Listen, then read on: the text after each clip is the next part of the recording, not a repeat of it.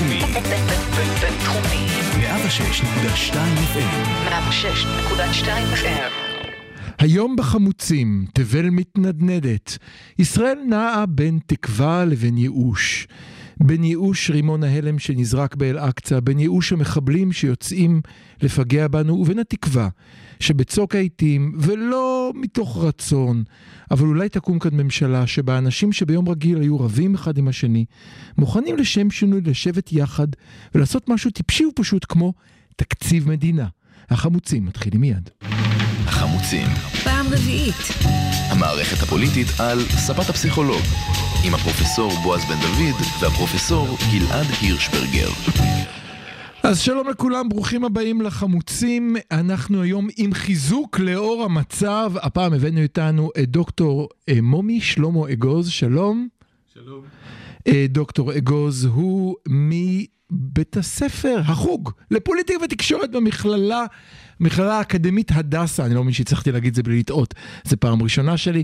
וכמובן איתנו פרופסור גלעד הירשברגר, פסיכולוג חברתי פוליטי כמוני מבית הספר לפסיכולוגיה במרכז הבינתחומי הרצליה. שלום בועז ושלום למאמינים, למאזינים ושלום אה. מומי גם.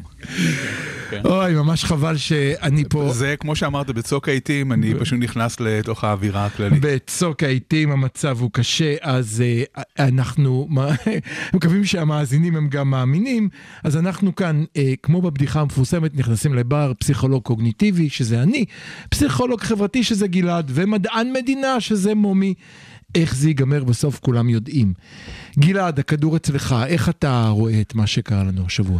אני מוכרח להגיד שהשבוע אני הופתעתי מביבי אה, לרעה, שלא קש- לא קל להפתיע אותי לרעה אה, עם אה, איתו.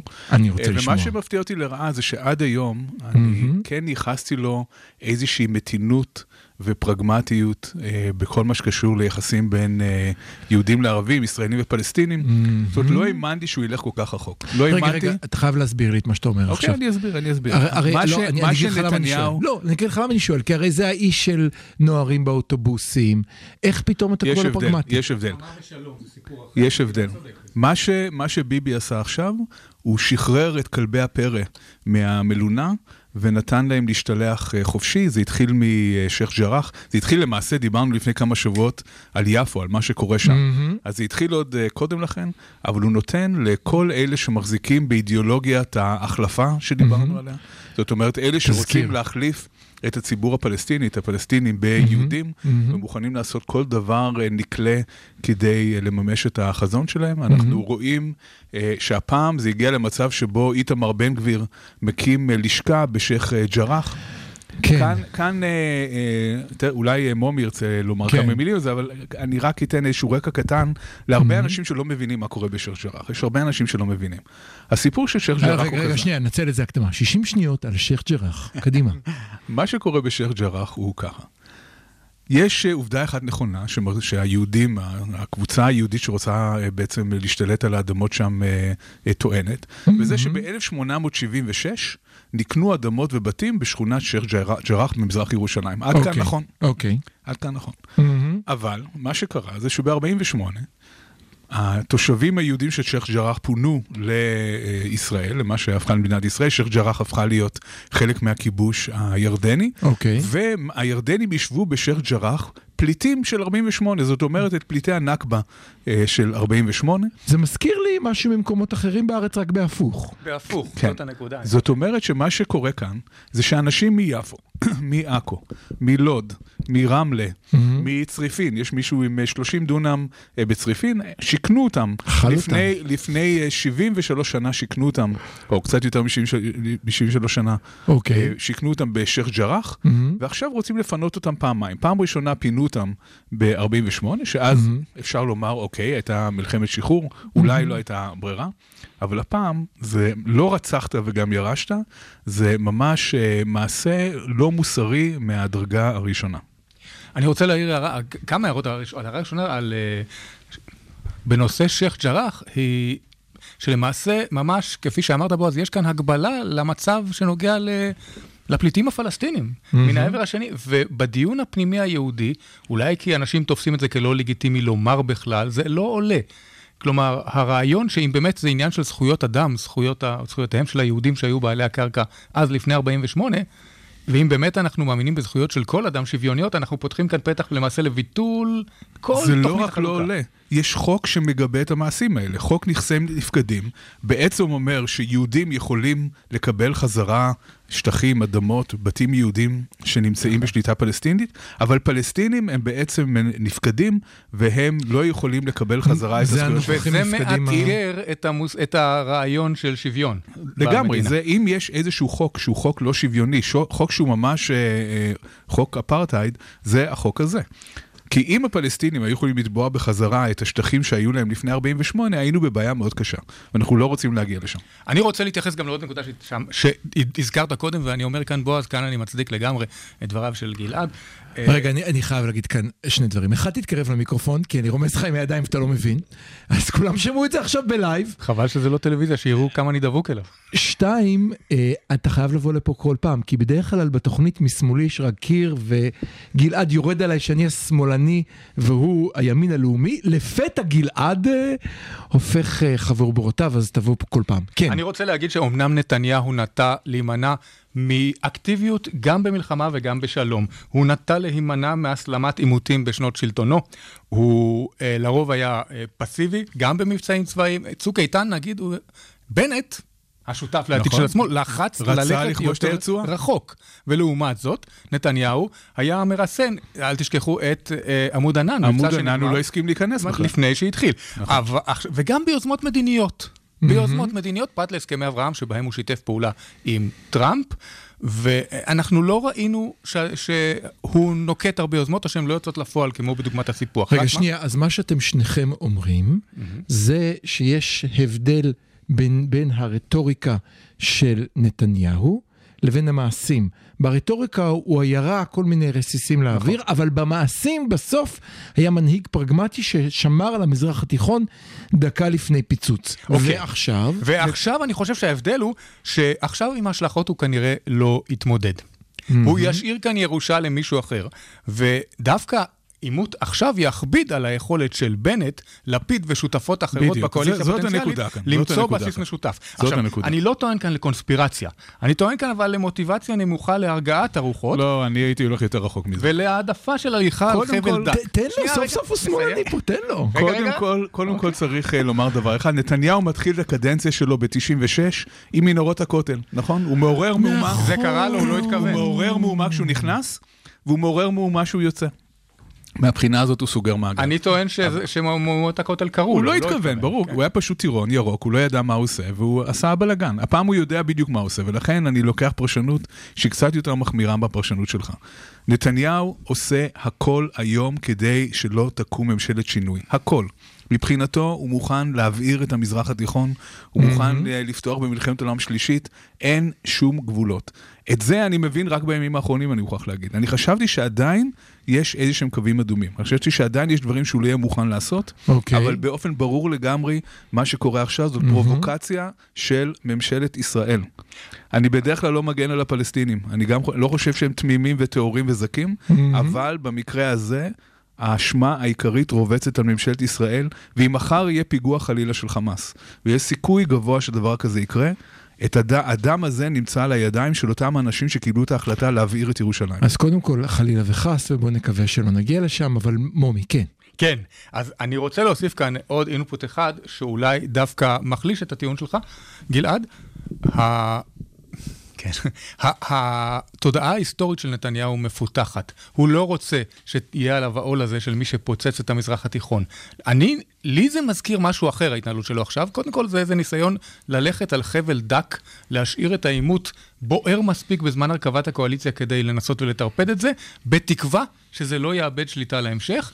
והאסוציאציה שלי היא הדרך שבה הוא ניסה להוביל את מחאת הימין לפני רצח רבין. אתה עדין מדי. אני חושב שלייחס לנתניהו כרגע את אה, הראייה ההיסטורית הזאת זה לא נכון. אני חושב שבשנייה הזאת, ברגע הזה בזמן, בדרך כלל זה אולי נכון, ברגע הנתון הזה בזמן, נתניהו מעוניין אך ורק בדבר אחד, לשמור על כיסאו ולא על שום דבר אחר. והוא כרגע מעלה את הווליום. כל פעם קצת כדי לראות מתי הוא יוכל לפרק את הקואליציה הזאת. בינתיים זה לא עובד. בינתיים גם בנט וגם ה- גם, אה, הערבים אה, מצד שני מוכנים עדיין להמשיך ב- במתווה הקיים, וזה מפחיד אותו, והוא יעלה את הלהבות, והוא יעלה את הלהבות עד שהוא יוכל לפרק את הקואליציה הזאת. אם מחר חלילה יקרה אירוע בהר הבית או פיגוע בישראל, יכול להיות שהוא יצליח. אז בואו רגע נסכם את מה שאתם שניכם אמרתם ואני אתן לך מומי להגיב. אנחנו מרפרפים, מרפררים, סליחה, לפרקים הקודמים שלנו שבהם אתה תיארת את סמוטריץ' כמי שרואה אלף שנה קדימה ולא שנתיים קדימה, ועל כן הוא מוכן להפיל את הממשלה הבאה שיכולה לקום ובלבד שלא תהיה ממשלה עם ערבים ואז חלילה אשתו תהיה אולי אפילו בחדר לידה עם ערבים טפו. להבדיל מזה, אתה אומר, נתניהו הפסיק להיות הבן של ההיסטוריון שחושב על כיצד יזכרו אותו בהיסטוריה, אלא על האיש ששואל, האם ביום שני בשעה 12 בצהריים עדיין יהיה לי סיכוי להמשיך להיות ראש ממשלה? כרגע הפרספקטיבה שלו מצומצמת עד כדי כך, כן. אני חושב שההסכמה שכן יש בינינו כאן היא שתגובת הממשלה ותגובת המשטרה לא מרגיעה את הרוחות, אלא גורמת להפך. וזה מאוד מטריד. השאלה שעולה אצלי היא כמובן, איפה המבוגר האחראי, שר הביטחון בני לא, גנץ? בוא, בוא, ואני נעצור, לא... בוא, בוא נעצור שנייה אחת, אני רוצה, רק להסביר, אני, רוצה רק להסביר למאזינים את מה שאמרנו. בואו תסביר, בוא תסביר לי אתה, מדוע אתה חושב ש... מה המשטרה יכולה לעשות בשביל לה, להיות המבוגר האחראי, כמו שקראת, ולהרגיע.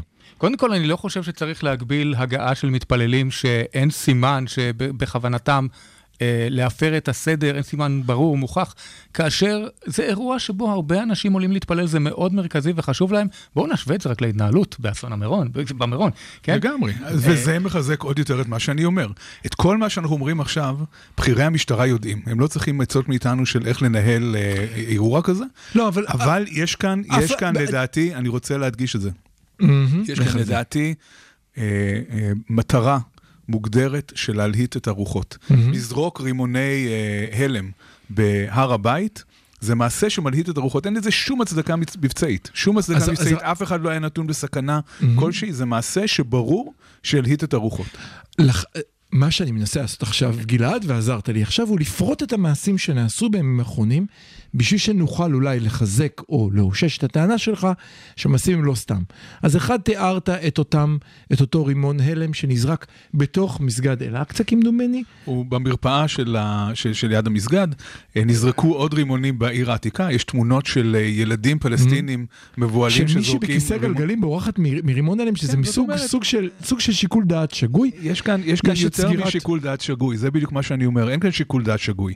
יש כאן כוונת מכוון, יש כאן אירוע שהכוונה כאן היא להבהיר, להבהיר את ירושלים, זאת הכוונה, זאת אין- אין האסטרטגיה, לי זאת בעיה, אבל אני המדיניות. רוצה לפרוט את המעשים. יש את, יש את ה, במוצאי שבת, אה, בעת שמומי, ותכף אולי יספר לנו, נסע לירושלים לעלות להפגין, כמדומני, נכון? מודה באשמה. אה, אה, היו, היו מחסומים בכניסה לירושלים שעשו דבר נורא מעניין, יהודי, כך שמאלה, ערבי, כך ימינה. עקפתי אותם. אתה צריך לספר לנו איך, אבל אני חושב שעצם הצבת מחסום בכניסה לעיר הבירה, שמבוסס על לאום בכניסה או אי כניסה, כולם אזרחים ישראלים, יש לציין. כולם אזרחים ישראלים, הוא משהו שבסימבוליות שלו, והוא מוכרח, הוא כבר לא החלטה של קצין בשטח. כאן כבר אי אפשר להגיד, יוסי הש"ג טעה. מדיניות. זאת מדיניות. זאת מדיניות, והמטרה של המדיניות הזאת היא לגרום לסערת רוחות. זאת המטרה של המדיניות הזאת.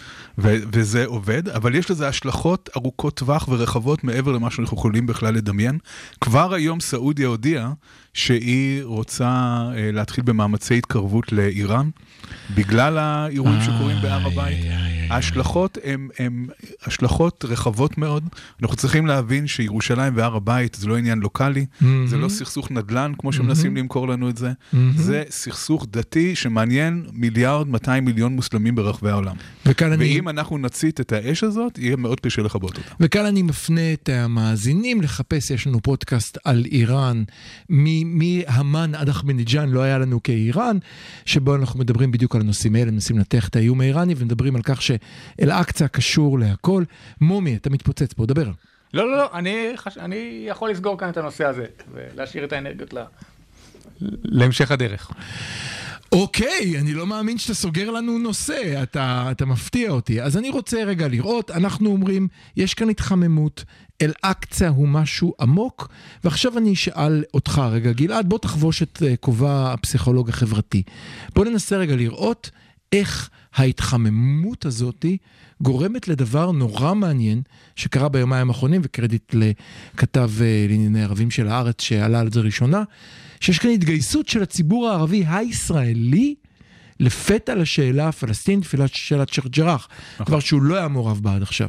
כאן זו, זו נקודה מאוד מאוד מעניינת ומאוד חשובה. כאן אה, חשוב לציין שהציבור הערבי הישראלי עובר תהליך ישראליזציה מאוד משמעותי בכמה עשורים האחרונים. מהמם. בסקרים של המכון הלאומי לדמוקרטיה, המכון הישראלי לדמוקרטיה, מהמם. כשבודקים אה, אה, האם אה, ישראלים אה, ערבים אה, מזדהים עם הפלסטינים או עם אה, היותם ישראלים, מהמם. מוצאים שבערך אותו אחוז של אה, ערבים מזדהים כפלסטינים וכישראלים, בערך 30 אחוז מזדהים אז כפלסטינים. מה ועוד קרה 30% עכשיו? מה קרה עכשיו? כישראלים. מומי רוצה לענות, כן, מה אני- קרה אני- עכשיו? דווקא הנושא הזה פותח לי עוד, האמת היא שלאורך שנים אנחנו יודעים שיש תהליך מקביל של ישראליזציה ופלסטיניזציה, נכון. שהם לא סותרים כי אלה שני מישורים שונים של זהות, של שייכות. יחד עם זאת, אני עוקב אחרי אה, אה, מה שמפרסם בנושא הזה פרופסור סמי סמוחה, שעומד מאחורי הנתונים האלה וגם אחרים, ונדמה לי שהוא הצביע על, בשלב מסוים על יותר ניכור כלפי הישראליות, אה, לפני, בסקר שהתפרסם לפני כחמש שנים. אה, אני חושב... אבל ש, שמה שאנחנו רואים כאן עכשיו, ברגע הנוכחי, זה שדווקא התזוזה של חלק מנציגי הציבור הערבי ליותר שיתוף פעולה נכון. עם המפלגות הפוליטיות, לא מחליקה בגרון טוב לכולם, ומישהו מנסה לאזן את זה עם מחאה מלמטה, מחאה ציבורית חריפה. לא הבנתי, אני לא. הבנתי. למי זה לא מחליק טוב בגרון? תסביר. לציבור לחלק הערבי, מהציבור לחלק הערבי. למי בציבור הערבי? תסביר. למי- יש כאן, יש כאן מורכבות, וצריך כן. להבין את המורכבות הזאת. לך על זה. מצד אחד, אחד הדברים המעניינים בסקר של המכון הישראלי לדמוקרטיה, זה שלא רק שאלו עד כמה אתה מזדהה, שאלו האם אתה גאה להיות. ומצאו. ומצאו שאחוזים מאוד גבוהים, אני לא זוכר את המספר המדויק, אבל אחוזים מאוד מאוד גבוהים מערב- מערבים אזרחי ישראל, אומרים אנחנו גאים להיות ישראלים. אנחנו לא רק ישראלים בגלל וואו. התעודת זהות, בגלל התנאים, בגלל שאנחנו יכולים אה, לקבל אה, כל כן, מיני הטבות, אלא, כן, כן. אלא בגלל שאנחנו אנחנו באמת גאים להיות ישראלים. כן, זה- שזה מאוד משמעותי. זה מסוג האלה אז יש- שמסוגלים לעודד את הנבחרת, כן. אז זה, אה, אז זה מצד אחד. מהמם. מצד שני, ברור שיש גם תהליכי הזדהות עם הפלסטינים, זה מאוד טבעי. זה היה אולי המקום המקורי. וכאשר מתחולל אירוע כזה.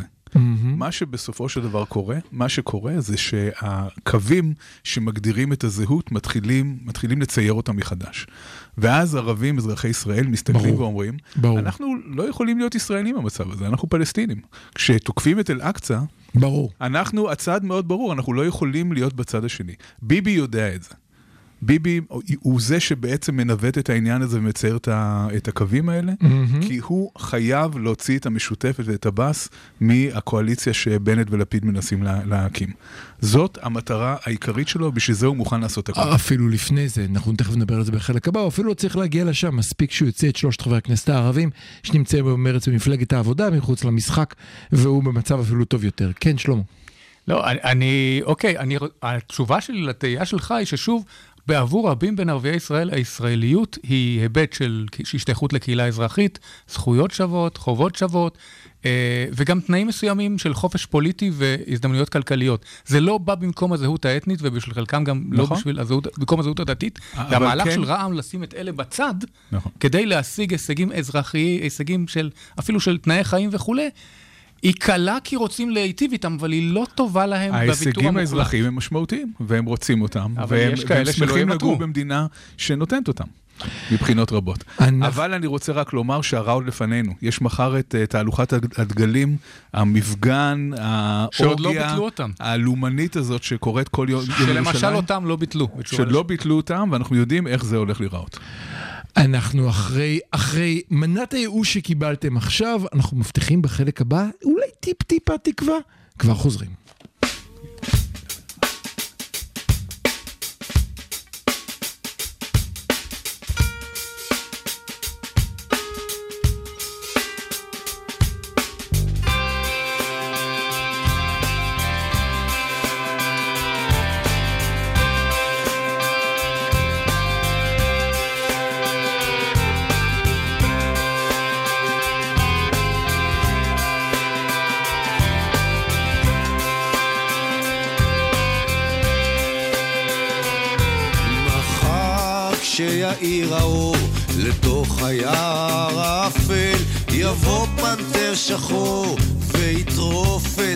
את החתול שאכל כמו חזיר וטיפת שמנת לא השאיר.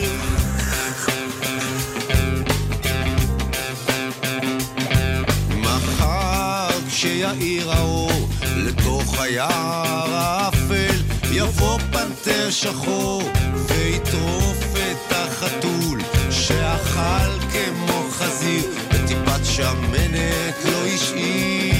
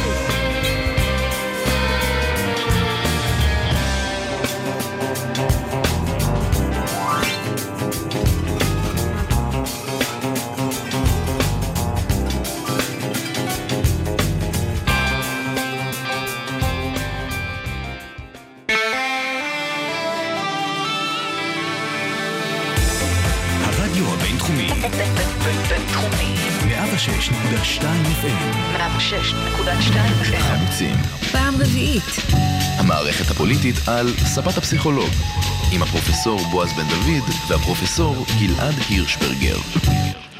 אז שלום לכולם, אנחנו חוזרים, שוב אני מזכיר איתנו גסט סטאר, אורח מיוחד, דוקטור מומי אגוז, שלמה מהחוג לפוליטיקה ותקשורת במר... במכללה האקדמית הדסה, אני כבר כל כך להגיד, רגיל להגיד המרכז הבינתחומי הרצליה, בית הספר לפסיכולוגיה, ששם כמובן יושבים אני וגלעד. גלעד, לפני שנעבור לדבר על הממשלה או על ניסיונות להקמת ממשלה שמרתקים אותי, בכל זאת בוא נעצור שנייה, אם תוכל לתת לי איזשהו בסיס תיאורטי פסיכולוגי לתגובה שלנו, של החברה הישראלית, לאירועים האלה בירושלים, שאני חושב אולי קצת מעוררים אי הבנה בקרב רבים הם, מאיתנו. הם מעוררים אפילו יותר מאי הבנה. אני חושב שרבים מהמאזינים שלנו ששמעו את הקטע הקודם, בוודאי אה, הגיבו אה, בחוסר נוחות, אם נאמר, בלשון המעטה, לדברים- לדברים. ש, לדברים שאמרתי, ואולי אפילו סיננו מבין שיניהם אה, כל מיני אה, אמירות ו, אה, וגידופים. ושלום למאזינים שעדיין נשארו איתנו כן, ולא עזבו בדיוק, את הרדיו, תודה. שלושתכם שנשארתם, אנחנו ממש מודים לכם. אה, וכאן אני אנסה להסביר את התגובה שלכם, למה אתם מגיבים בצורה כזאת. ואני רוצה להסביר את זה דרך אה, תיאוריה שנקראת אה, תיאוריית יסודות המוסר, או moral foundations Theory. יסודות המוסר. כן, אוקיי. התיאוריה הזו מדברת על כך שלבני אדם, בני אדם בעצם מנוהלים על ידי אה, אה, חמישה יסודות של מוסר. שניים מתוכם הם אה, יסודות בין אישיים, אוקיי. שזה אומר בין אדם לחברו, למשל אל תפגע באחרים, או תהיה הוגן כלפי אחרים. מהמם. השלושה האחרים נוגעים לקבוצה. השלושה האחרים נוגעים לכך שאתה צריך להיות נאמן לקבוצה שלך, נאמן. אתה צריך אה, אה, לתת כבוד ובעצם אה, לקבל את הסמכות של השליט. לקבל את הסמכות. והשלישי זה כל מה שקשור לטהרה, טוהר וכולי, שהוא פחות רלוונטי לדיון שלנו היום. אז נשארנו מתוך החמישה, אנחנו מתמקדים בשניים. אתה צריך להיות נאמן לקבוצה ולקבל את זה שלקבוצה יש מנהיג ולציית לא, לו. וגם לשניים הראשונים, לבין אישיים. עכשיו, אוקיי. למה, למה, זה, למה זה קשור למה שקורה עכשיו? מהמם. כי כשאנחנו מתמודדים עם הסיפור של שייח' ג'ראח, או עם הסיפור של ירושלים, יש כמה כוחות מוסריים שונים שפועלים עלינו. מצד אחד, אצל חלקנו מתעורר איזשהו חוש של צדק, שאומר, לא, זה לא בסדר. אי אפשר לקחת פליטים, שגירשת אותם מישראל לירדן, שמו אותם בשייח' ג'ראח, ועכשיו להגיד להם, אתם בעצם uh, גרים בבתים שלא שלכם, צריך לגרש אתכם עוד פעם. לא, אוקיי. זה, זה מבחינת מוסר בסיסי של צדק, לא יכול לעבוד. זה המוסר הבין-אישי, אוקיי. שהרבה אנשים בשמאל באמת מתחברים אליו. אוקיי. הפן המוסרי השני שמתנגש עם הפן הזה, הוא איזשהו רגש לאומי מאוד בסיסי שאומר, אנחנו צודקים. אני קודם כל הם- בעד הקבוצה שלי. אני בעד הקבוצה שלי, זה משחק, כן. זה משחק כדורגל. ברור, אני הפועל. אנחנו- כן. אין שום בעיה. איך יכול להיות דבר כזה, שפתאום uh, הבלם של הקבוצה שלי מזדהה עם הקבוצה השנייה ואומר, רגע, אה, תנו להם לעבור, מגיע להם בגלל 48. כן, כן, כן. אז, אז הרבה אנשים מתקוממים נגד זה ואומרים, לא יכול להיות שאתה בקבוצה שלנו, מהמם. ואתה בעצם מעודד את הקבוצה השנייה. איך אתה יכול לקרוא לעצמך ציוני אם אתה עכשיו מפגין בשייח' ג'ראח עם הערבים? איך אתה יכול לקרוא לעצמך בן אדם אפילו? זאת אומרת, אתה, אוקיי. אתה, אתה בחזקת בוגד, כן, בוא נגיד, בוא נשים את הדברים על השולחן, כן. במידה ואתה מזדהה בוגדים. עם הצד השני. אז כאן גם צריך להסביר את הצד הזה. הצד השמאלי, או לפחות חלקו, השמאל הציוני, מצד אחד לא יכול להתעלם מהעניין הבין-אישי. שהוא גם לאומי בסופו של דבר, הוא לא יכול להתעלם מזה שאנחנו עשינו עוול לאנשים, שאולי העוול הזה היה בלתי נמנע, אני חושב שהוא היה בלתי נמנע, אני מקבל בהחלט את מה שקרה ב-48 כמעשה בלתי אני נמנע.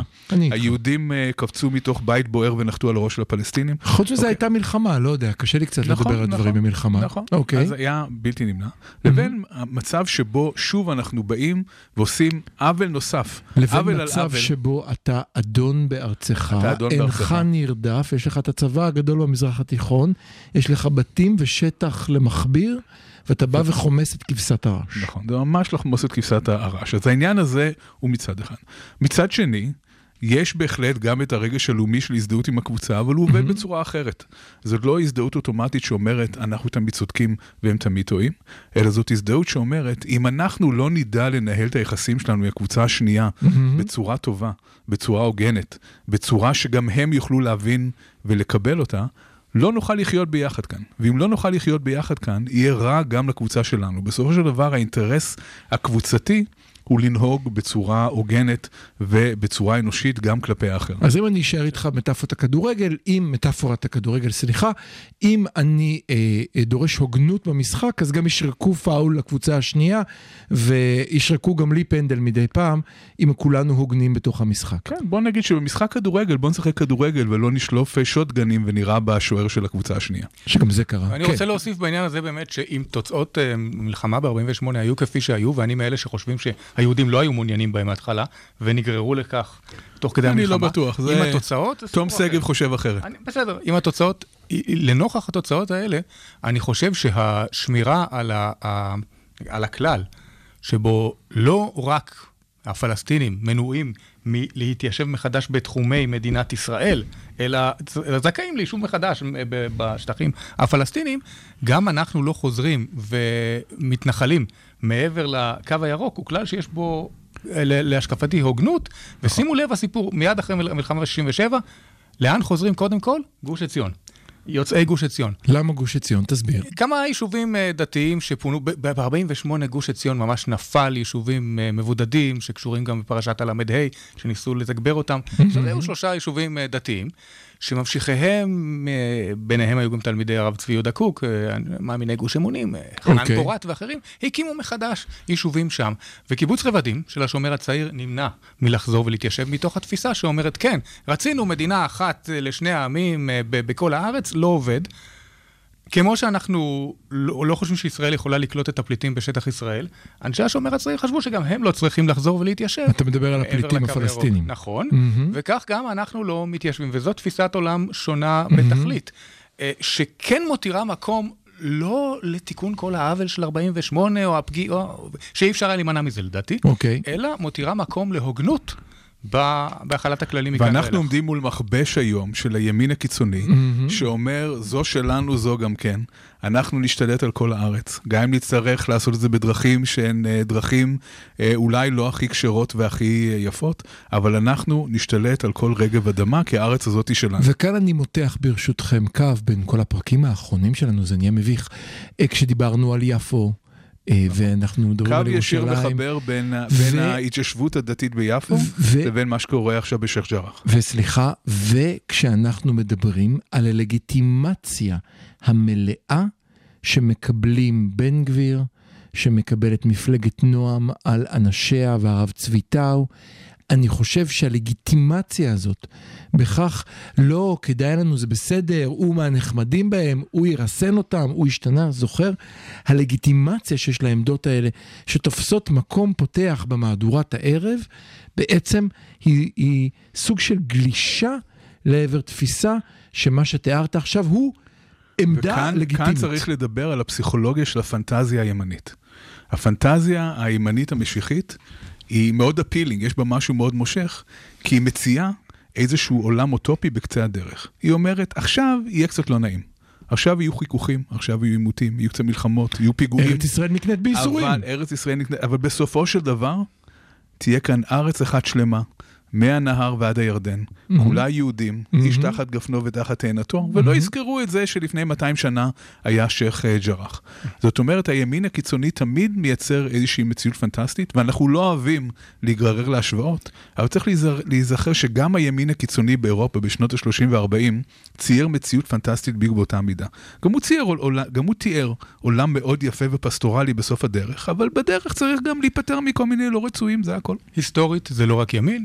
אה, ההיסטוריון, אה, פרופסור יעקב טלמון, ההיסטוריון הישראלי שהתווה את המושג משיחיות פוליטית, הצביע על אותה תופעה גם בקומוניזם. ברור. לנין, לנין התנגד לפ- לפתרון בעיותיהם של אה, פועלים ש, שרעבים, שנמצאים בחרפת רעב, כי הוא חשב שדווקא המצוקה שלהם תוליד מהפכה. האמונה שצריך לאפשר עכשיו שיהיה יותר רע, כי בסוף יהיה יותר טוב, כן. מבטיחה שיהיה עכשיו יותר רע. מבטיחה, היא, היא כך... קשורה לאידיאולוגיות קיצוניות, אבל יש עדיין הבדל בין ימין ושמאל. הימין מנסה להיפטר מעמים שלמים כדי להגדיר את זה. השמאל אה, מוכן להקריב קורבנות גדולים בשביל להגיע ל- ל- אני חושב שהשמאל המדיני בישראל לא תואם את אני, התיאור אני, הזה. אני חושב, אני. אני חייב, אני לתקן אתכם. בעיניי, אני חושב שהשמאל השמאל הציוני בישראל לא דומה אה, לשמאל. נכון? אה, אה, לעומת זאת, נדמה לי שהימין בישראל מקבל די בחיבה את הימין הקיצוני היום באירופה, מצטלם איתו ביחד, נותן לו. זאת אומרת, אין כאן... מקבל סוג- תמיכה ממנו. מקבל תמיכה ממנו, ואני חושב שאנחנו חוזרים כאן למה שדיברנו קודם, מי שרואה שבוע קדימה ומי שחושב על אלף שנה קדימה, אז הימין הקיצוני בישראל אומר, אם תחכו אלף שנה, כולה תהיה שלנו. ואני חושב שכאן לקחת אותנו לנקודה שמחברת, מה מחבר את הימין הקיצוני באירופה וזה בישראל? הבסיסים המוסריים שדיברת עליהם מלכתחילה, אפשר לחלק את הבסיסים שדיברת עליהם בין האינדיביד... אלה שנוטים לערכים אינדיבידואליסטיים, והם בעיקר בחיבור שבין אדם לאדם אחר, נכון. לאלה שמקדשים את הקולקטיב. והחלוקה הפוליטית, בוודאי בישראל, היא כזו שלא כל המחנות מדגישים אינדיבידואליזם או קולקטיביזם באותה מידה, ולכן השמאל האינדיבידואליסטי יותר נתפס כלא נאמן לקבוצה, ולא נאמן למנהיג, ומכאן האשמת הבגידה. אנחנו כבר נחזור על איך הימין האינדיבידואל, השמאל האינדיבידואליסטי, הנהנתן, אה, שותה אספרסו. שותה אספרסו שבכל זאת נוסע כל שבת לבלפור, ישב יחד עם הימין, עם האות ב', איך מ' ר' צדיק וב' ישבו להם ביחד, על כך הבטחנו ונקיים, אחרי השיר חוזרים החמוצים.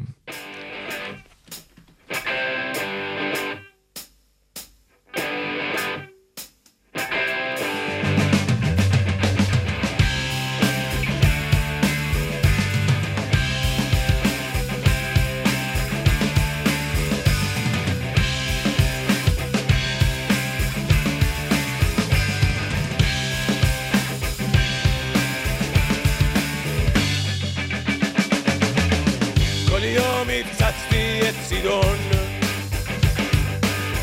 בין פטריות עשן באור ראשון יכולתי גם לחזור לתוך ארון. כל יום הפצצתי את צידון. כל יום הפצצתי את ביירות. כל יום הפצצתי את ביירות. יצאתי חי, יכולתי גם למות כל יום הפצצתי את ביירות. בלחיצה קלה גמרנו על אנשים שלא הכרנו. הרגנו בטח כמה בטעות. יצאתי חי, יכולתי גם למות. כל יום הפצצתי את ביירות אני יושב פה על הבר. אני לא כוכב,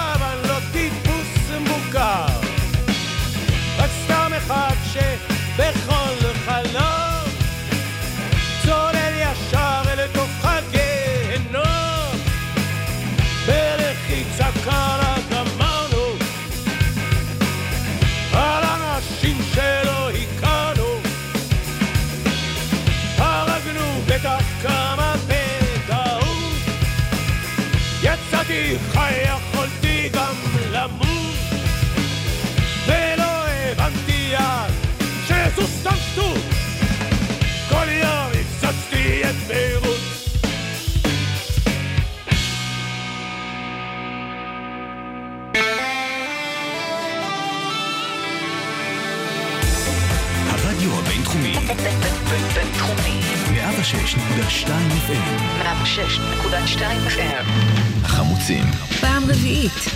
המערכת הפוליטית על ספת הפסיכולוג, עם הפרופסור בועז בן דוד והפרופסור גלעד הירשברגר. אז שלום לכם, תודה לכם שחזרנו, אתם פספסתם, היו פה ריקודים סוערים פה באולפן, למי שלא מכיר, השיר היה ביירות של זאב טנא. אנחנו עכשיו הולכים לעשות איזושהי הפוגה מעניינת, ואחרי שדיברנו הרבה על המצב, אני ביקשתי פה באמת בכל הלב משני החבר'ה שיושבים כאן, הפסיכולוג החברתי פרופסור גלעד הירשברגר ומדען המדינה אה, דוקטור מומי אגוז מהחוג לפסיכולוגיה ותקשורת מכללה אקדמית הדסה. זהו, אמרתי את זה שלוש פעמים, אני חושב שעשיתי את שלי, אוקיי? איך יכול להיות שזאב וכבש, לא ברור לי מי הזאב, מי הכבש, אני מוכרח להגיד לכם שגם בנט, גם סער, גם ליברמן, מעולם לא היו כוס התה אצל מרב מיכאלי וניצן הורוביץ במטבח, ובכל זאת... אני- ולהפך. ול, ול, ולגמרי להפך, ובכל זאת, אולי לא בכל זאת, בגלל זה אני אופטימי כמו שלא הייתי הרבה זמן, דווקא משום שזה לא תהיה ממשלת מרכז-שמאל, אלא בגלל שתהיה ממשלה שמורכבת מערבוב מוזר כזה, אני חש איזושהי אופטימיות. אל תהרסו לי אותה. אז אה, גלעד, תתחיל, לא להרוס. כן, קודם כל אני מסכים לגמרי, אני גם אה, אופטימי בצורה בלתי רגילה לגבי העניין הזה. צריך אה, לזכור כמה דברים. קודם כל, אפשר היה באופן תיאורטי להקים ממשלה דומה, אפילו אולי אה, אה, חזקה מזו, במועדי הבחירות הקודמים, מועד כן, ב'. הרבה יותר חזקה. במועד ב', במועד ב' אפשר היה לעשות את זה בפירוש. כן. זאת אומרת שיש כאן תהליך שהבשיל. צריך להבין שיש דברים מסוימים שאפשר לעשות היום שאי אפשר היה לעשות קודם, מסיבה מאוד פשוטה. עברנו ארבע מערכות בחירות, וכולם מבינים שאין ברירה. אם רוצים להתקדם, אם רוצים uh, לצאת מהמקום התקוע הזה, אם לא רוצים להיות נתונים בידיו של האיש מבלפור שכרגע uh, שורף את המועדון על יושביו, uh, ממש כך. ואי אפשר לדעת לאן זה ימשיך, אם רוצים לעשות איזשהו שינוי מתבקש, מהמם. כולם חייבים להתפשר על עקרונות יסוד כמעט.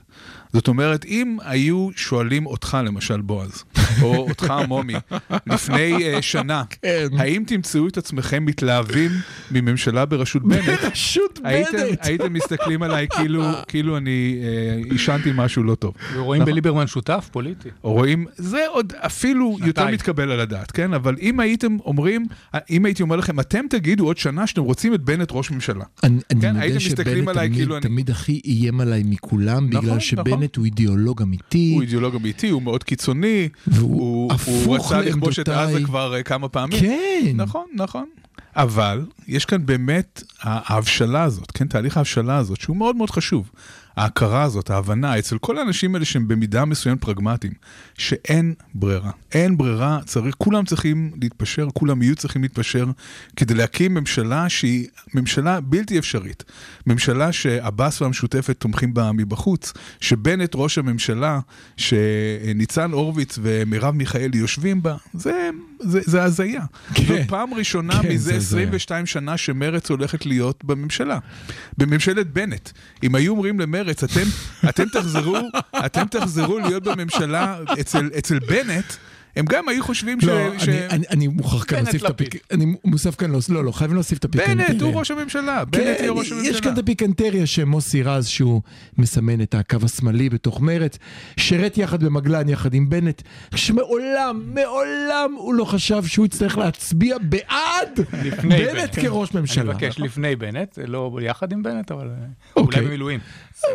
אני, אני רוצה להצביע על היבט אחד שיש לו פנים לכאן ולכאן, אתם תחליטו אם הוא מעורר אופטימיות או פסימיות, אבל שימו לב שאת הפגישות הם מנהלים בימים האחרונים, שניהם יחד כמרכיבי הממשלה, בנט וגם לפיד, פוגשים את השותפים. והשותפות, או והשותפה. אחד-אחד, רק עם מיכאלי הייתה פגישה אישית של בנט כדי לפתור כמה בעיות. אבל היא הייתה עם בנט. ועכשיו השאלה היא, איך, איך משא. ומתן הוא שונה כאשר הוא מתנהל לא עם אחד שמתכלל, זה שמרכיב את הקואליציה, אלא שני אנשים. אני ישבתי על זה לשיחה גם עם, עם חברי מנוער, דוקטור רוני ישי, שהוא מלבד היותו פסיכולוג קליני, הוא פסיכולוג ארגוני שהתמחותו בניהול משא ומתן וקונפליקטים, עמית מחקר בטכניון, בחוג לניהול.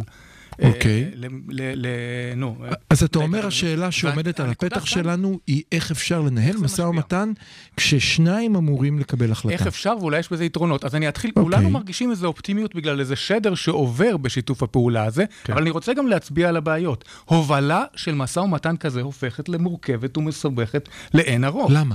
כי יש צורך בתיאום שוטף ביניהם על איך הם מדברים עם כל אחד. הם חייבים לדבר מראש, ותוך כדי שיחה כשעולה משהו, הם לא בהכרח חושבים אותו דבר. אה, הרי הם מייצגים גישות שונות. עכשיו, יש הבדלי גישה בין השניים, ואני צריך להוסיף גם את העובדה שיחסיהם של השניים ידעו עליות ומורדות מאז ימי ברית האחים, לפיד-בנט. כל זה מכביד. עם זאת, מה אנחנו רואים? יש כאן מסר שנוסך אופטימיות, אם לא בפוליטיקאים האחרים, בדעת הקהל. ודעת הקהל משפיעה על אני, הפוליטיקאים. אני רוצה בכל זאת, אני לא נוהג להיות אופטימי, אני בכל זאת רוצה לזרוק איזושהי נקודה אופטימית, אופטימית מעבר ל- למכניקה של המשא ומתן. מומי יש תבוא כמה- כל שבוע, אתה יש- לא מבין מה עשית לו, הוא הכל- גם שמאלני וגם הכל, אופטימי. הכל יחסי, בועז. אחד הדברים שאני מוכרח להגיד, אה, ריגשו אותי ממש בשבוע ימני? האחרון. זה מה שיצא ממך. אחד הדברים שריגשו, שריגשו אותי בשבוע האחרון, זה שבנט נפגש עם עבאס, ולא רק שהוא נפגש עם עבאס, אלא זאת הייתה פגישה גלויה. גלויה, זה. גלויה. לא, לא ניסו להסתיר את זה, זה לא נעשה במחשכים. כן. זאת נקודה מאוד מאוד חשובה. אחד מראשי הציונות הדתית, לא המפלגה, אלא כן, כן. הקהילה, אחד מראשי אוי, הציונות כן. הדתית, אדם כן. עם כיפה, כן. נפגש שרץ עם האות ב' ההיסטורית, בואו בוא נגיד את זה. ש, שנפגש עם מנהיג של הציבור הערבי, מנהיג, ש, מנהיג מוסלמי של הציבור הערבי, זה כשלעצמו, זה פגישת פסגה, זה אירוע היסטורי, זה משהו שהוא שובר אה, אה, כל מיני טבואים שהיו קיימים עד היום, ויש לזה משמעות רבה. זה ששני האנשים האלה, גם אם, גם אם עבאס יהיה בחוץ, זה לא משנה בכלל. עצם זה שהיד שלו תהיה חלק מהידיים של הקואליציה. עצם זה שהוא יצביע יחד עם הקואליציה על, על דברים רבים, וזה יקרה. כן, זה לא, יקרה. רק להזכיר שגם אגודה הייתה פעם שותפה בלי להיות בפנים, ואז הסכימה לסגן שר, זה משהו ובסוף אחר, לשר. כשאנחנו מדברים על מפלגה אסלאמית ערבית שתומכת בממשלת בנט, כן, שבנט לא. עומד בראשה, זה, זה אירוע. בקנה מידה היסטורי, לא פחות מזה. בסדר. אני רוצה, רוצה לומר שאני הייתי בדרכי להציג את הצד השני, את חצי הכוס המלאה. אה, אז אל, אל תתייג אותי כפסימי לגבי... אני אופטימי זהיר, ואמרתי את זה גם אתמול אה, לאושיית אז אני אעלה להיות ההפגנות. פסימי תכף, נראה. אושיית. סיקור ההפגנות אורלי בר-לב. עכשיו, מה, מה הדברים ה... ש, שאני רואה שבכל זאת מעוררים אופטימיות? ראשית, אה, זה משדר נכונות של השניים לגשר על הפערים שביניהם. אם הם באים ביחד לפגוש מישהו אחר, אפשר להניח שהם לא מתכננים להתחיל לריב, והם מצליחים למצוא איזו שפה משותפת ולתאם ביניהם. השדר הציבורי מראה איזשהו מסר של שותפות אחרי הרבה מאוד שנים של סוליסטיות של נתניהו, שמנהל את המדינה ומנהל את. אה, אז תן לי רגע לעצור ולראות אם הבנתי מה שאתה אומר. אתה אומר שיש כאן משהו שהוא מורכב יותר מהקושי בתיאום, אלא אתה אומר להפך.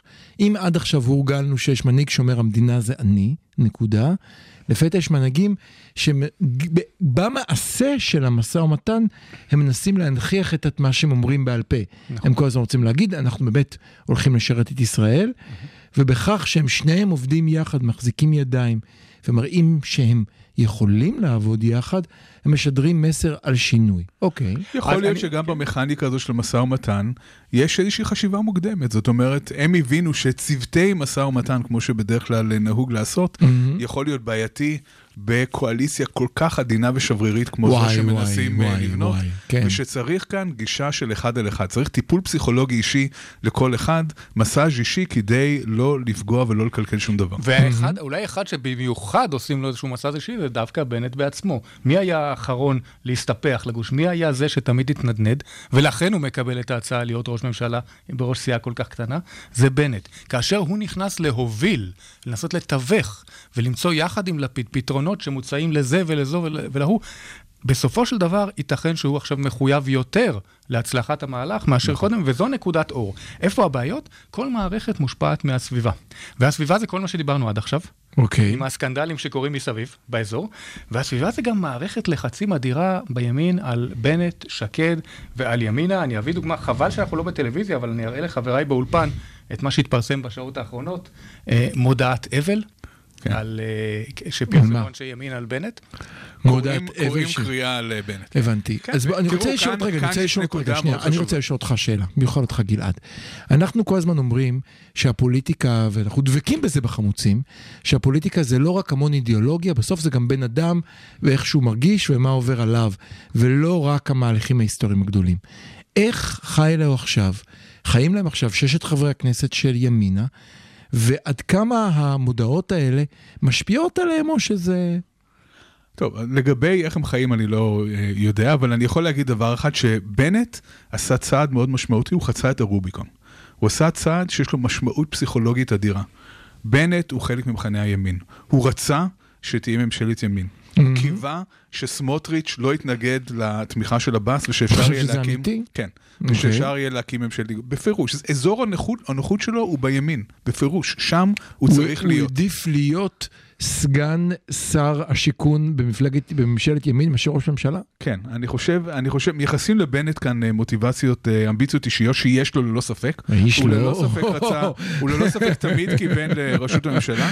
כן. אבל גם אין לי ספק שהוא מרגיש אי נוחות לא קטנה עם להיות ראש ממשלת אה, מרב מיכאלי וניצן הורוביץ ומחמוד עבאס, מנסור עבאס. אין, אין ספק שזה מעורר בו אי נוחות. אוקיי. ה- אבל הוא עשה איזושהי, הוא חצה את הקו, והוא, עבר, ל, והוא עבר לצד השני.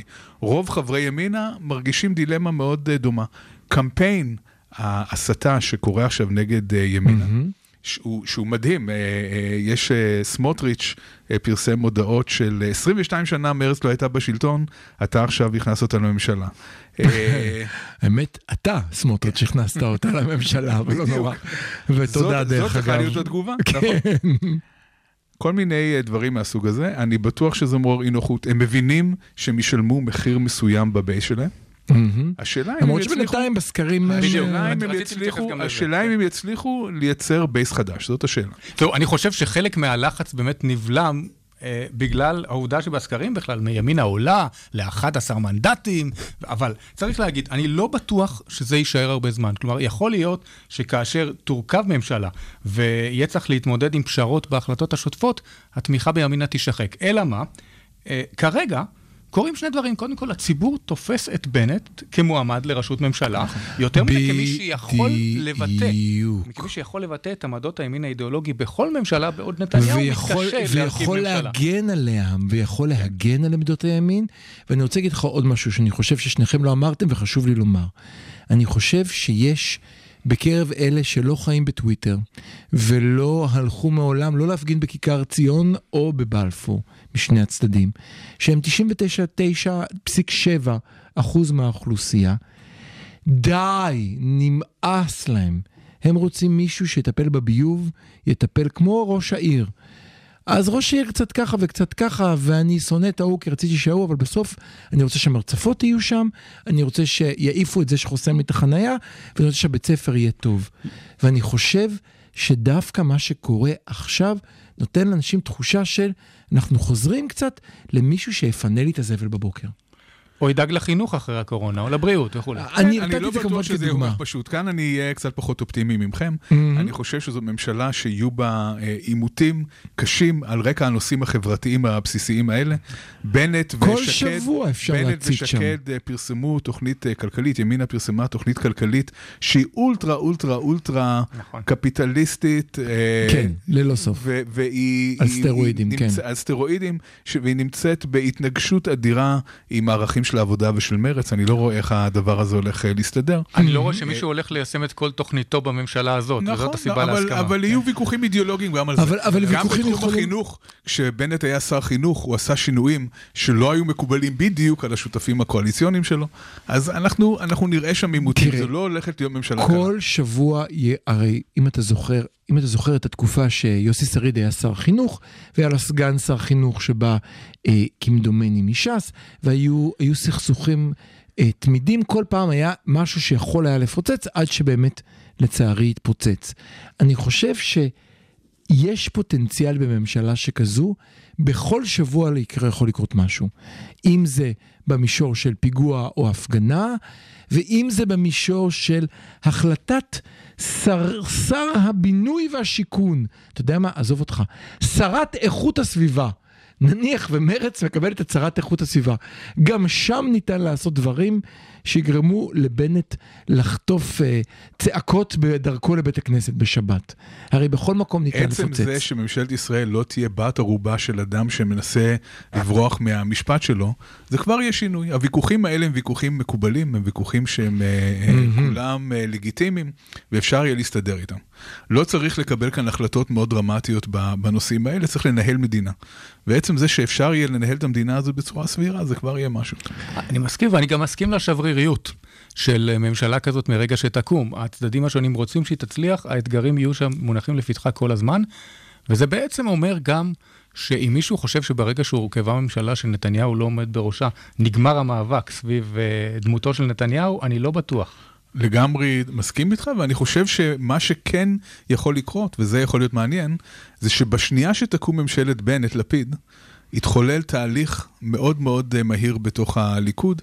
הם יבינו בעצם שהם היו יכולים להיות בשלטון לולי נתניהו, הם עשויים לה- לעשות מהלך מהיר של החלפת אה, מנהיג, וברגע שיעמוד מישהו אחר בראש הליכוד, יכול מאוד להיות שממשלת בנט-לפיד תגיע אל אה, סיומה המהיר מאוד. לחילופין, יכול להיות שנתניהו יישאר שם, ובהישארותו שם, הוא בעצם גורם לכל השותפים להבין שאין להם ברירה, הם חייבים להישאר ביחד, להבליג או על זה או על זה, כי נתניהו עומד אם, בחוץ. אם נתניהו יישאר בראש הליכוד, אני צופה שעוד גורמים מתוך קואליציית נתניהו יעברו לממשלה החדשה.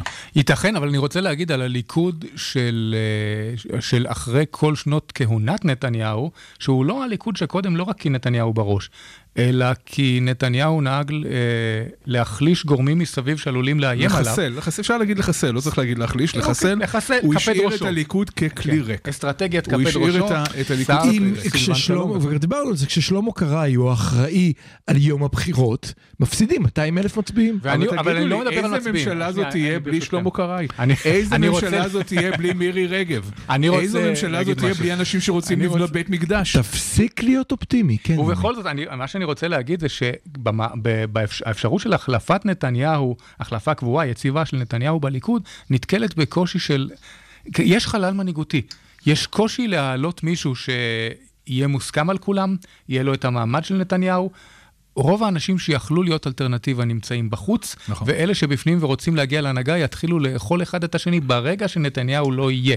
הליכוד נכון. אחרי, יש סיכוי גבוה שיהיה מפלגה לשל... לפרק זמן מסוים מוחלשת יותר. היא תהיה מוחלשת, אבל יש אדם אחד שכרגע מסתמן כיורש אפשרי. לשעה זה, לפחות. נכון. זה ניר ברקת, ייתכן מאוד שהוא זה שייקח את זה, כמובן שאין לו את הכריזמה, את הניסיון הוא, הוא ואת היכולות של מייצג נתניהו. אותנטי של ישראל השנייה, כמובן. ברגע שהוא עומד. בראש. הליכוד, יש מי שיטען שהוא מייצג אותנטי של נכון. ישראל כן. השנייה, אבל היא תהיה לו הרבה יותר אופוזיציה פנימית, פשוט זה לא יהיה לו. חברים, הגענו לחמש דקות האחרונות, וכאן, דקה לפני השיר, אני מבקש מכל אחד מכם להגיד למה עלינו לצפות. כש- כשאתם שומעים את הפודקאסט עכשיו באוזניות, למה עליכם לצפות בשבוע הבא, עד התוכנית הבאה, שאולי כבר תהיה האחרונה אם תקום ממשלה. גלעד, אתה רוצה להתחיל? בסדר, יש. שני, יש שני דברים קריטיים אה, בעיניי, זה בעצם אותו הדבר בהמשכים. הדבר הקריטי הראשון זה הקמת ממשלה, דווקא עכשיו, בתוך כל הבלגן של ירושלים.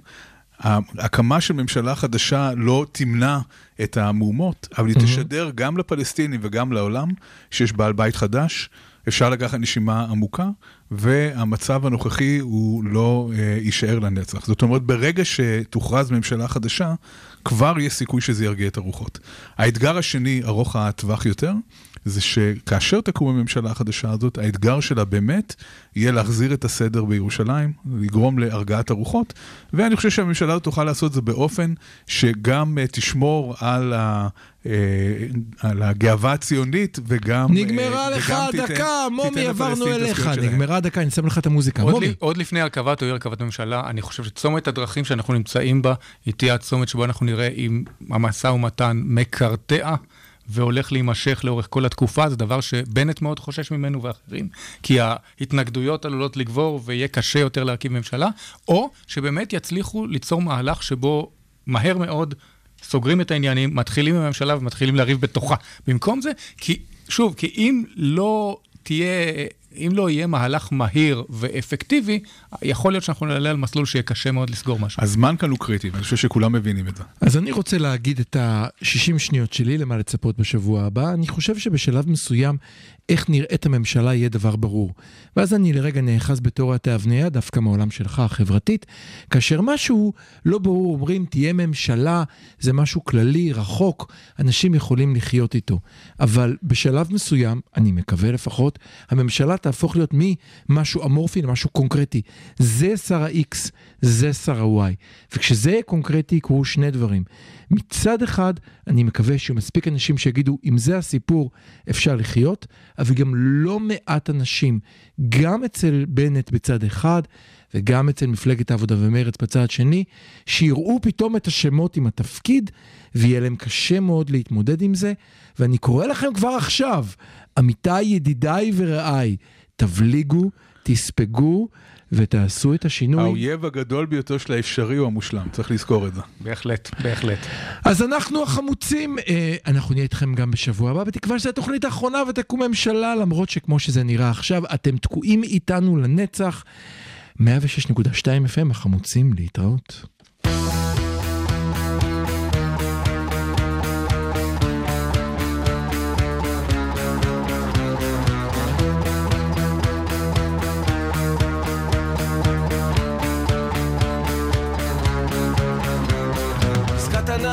ענק במייקרוסופט, עוזבים דירה, עוברים ללופט, עכבר חדש יוצא לדרך.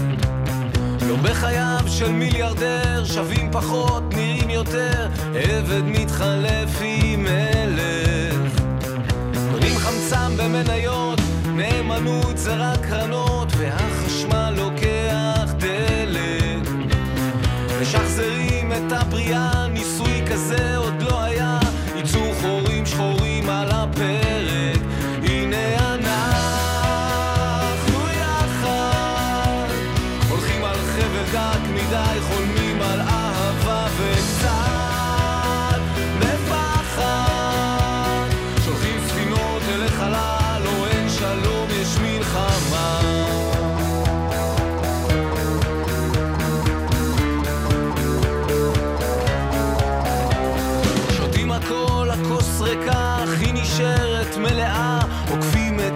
השיטה בטנדר.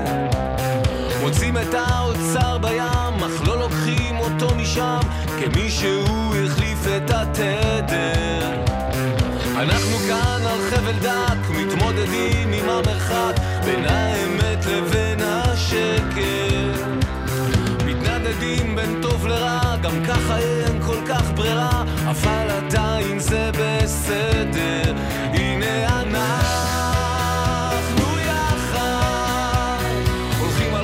אנחנו יחד, הולכים